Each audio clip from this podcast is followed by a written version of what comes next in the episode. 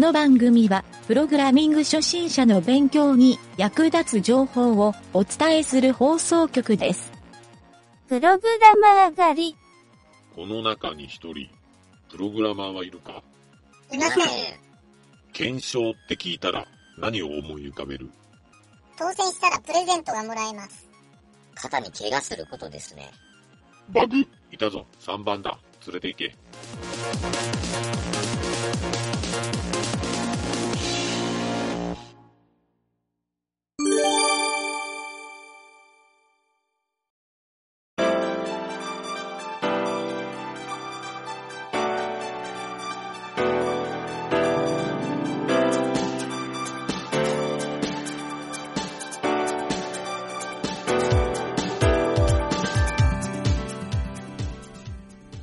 はい、どうも。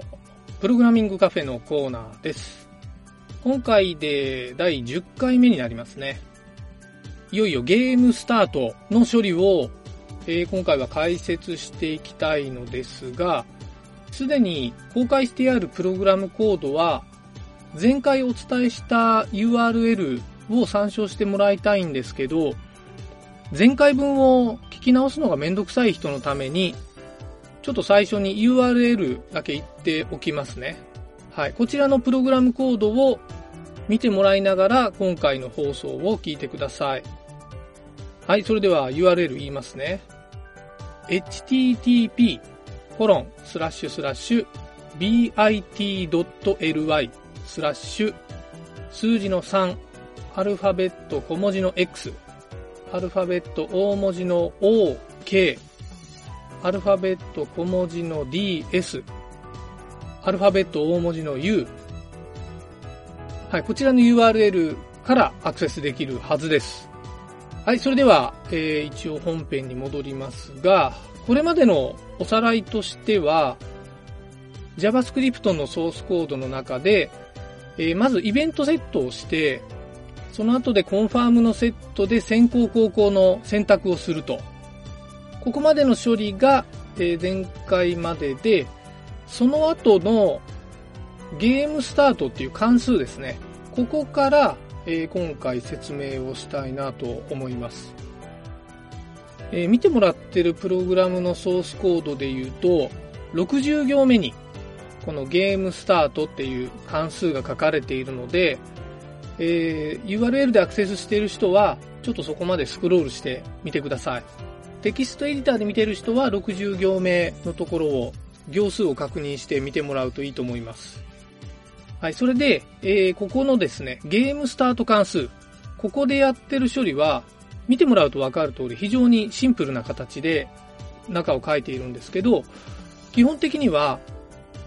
前回作ったフラグですね。thisFirst っていう、このフラグを、フラグの値を元に3パターンの分岐をスイッチ文で書いてあります。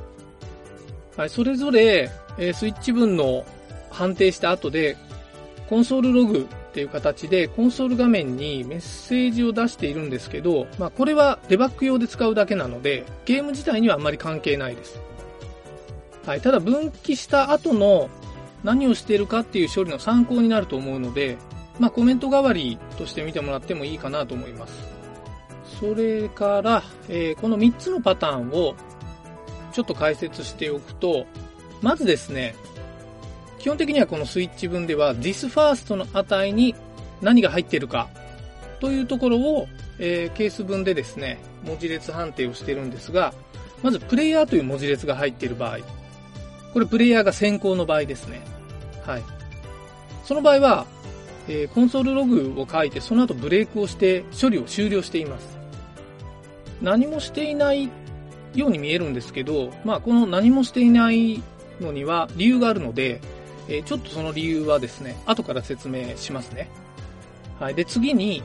えーこの thisFirst にコンピューターっていう値が入ってた場合、これはプレイヤーが高校を選択した場合ですね。この場合は thisproc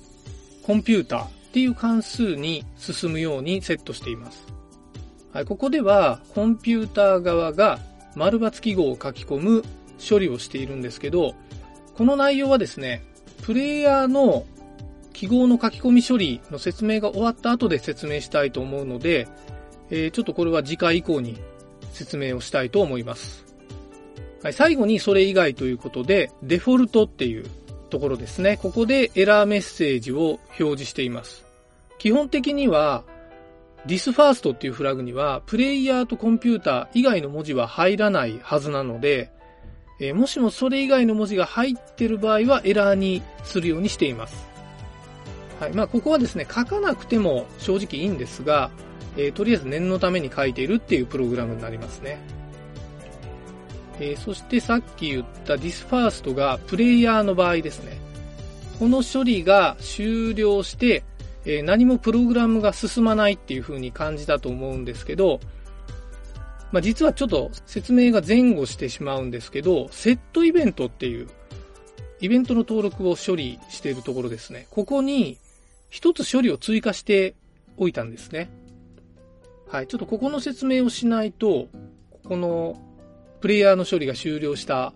意味がわからないと思うので、えー、ちょっとセットイベントの関数の箇所を見てください。はい、そこには、えー、レッドテーブルイコール、えー、this,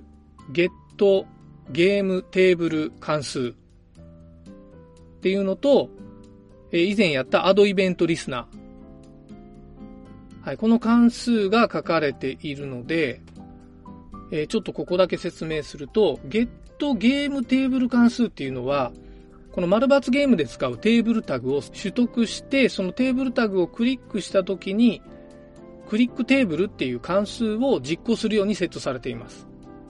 なので、プレイヤーの番ということは、プレイヤーがマス目をクリックするのを待つ処理になるっていうことなんですね。逆にコンピューターの場合は、この丸抜記号をコンピューター側が書き込む処理なので、プレイヤーはですね、テーブルタグをクリックしても何もできないっていう状態になっているはずです。この JavaScript でプログラミングをするというか、まあゲームを作るときだけではないんですけど、こういうですね、イベント処理と実際のプログラムのフローとかですね、組み合わさってできる場合っていうのが多いので、まあ一つの流れでプログラムが進むっていうケースではないことが多いんですね。はい。まあ、イベントを使うと結構こういうケースが多いので、えー、複数の処理が発生するっていうので、フローがちょっと難しくなる感じなんですね。まあ、この辺はですね、ちょっと慣れが必要になるんですけど、まあ、実際ですね、この慣れってどうやって習得できるかというと、まあ、たくさんコードを書くしかないんですけどね。はい。とりあえず今回のプログラムを通して、ちょっとだけでもここのイベントのところを理解してもらえるとありがたいかなと思っています。はい、そんな感じでですね、今回、えー、スタート時の処理っていうので、実際に立てたフラグの thisFirst を元に分岐をするっていうところを説明してみたんですけど、ちょっとわかりにくいなと感じた人は、ぜひですね、えー、ちょっとその内容というか、どの辺がわかりにくかったか、まあ、全体なら全体っていう風に書いてもらってもいいんですけど、それをぜひですね、番組のホームページにお便りのページがあるので、そこから送っていただけるとありがたいなと思います。はい、次回は、そのテーブルタグをプレイヤー側がクリックした時の処理を解説したいと思います。はい、ぜひ聞いてください。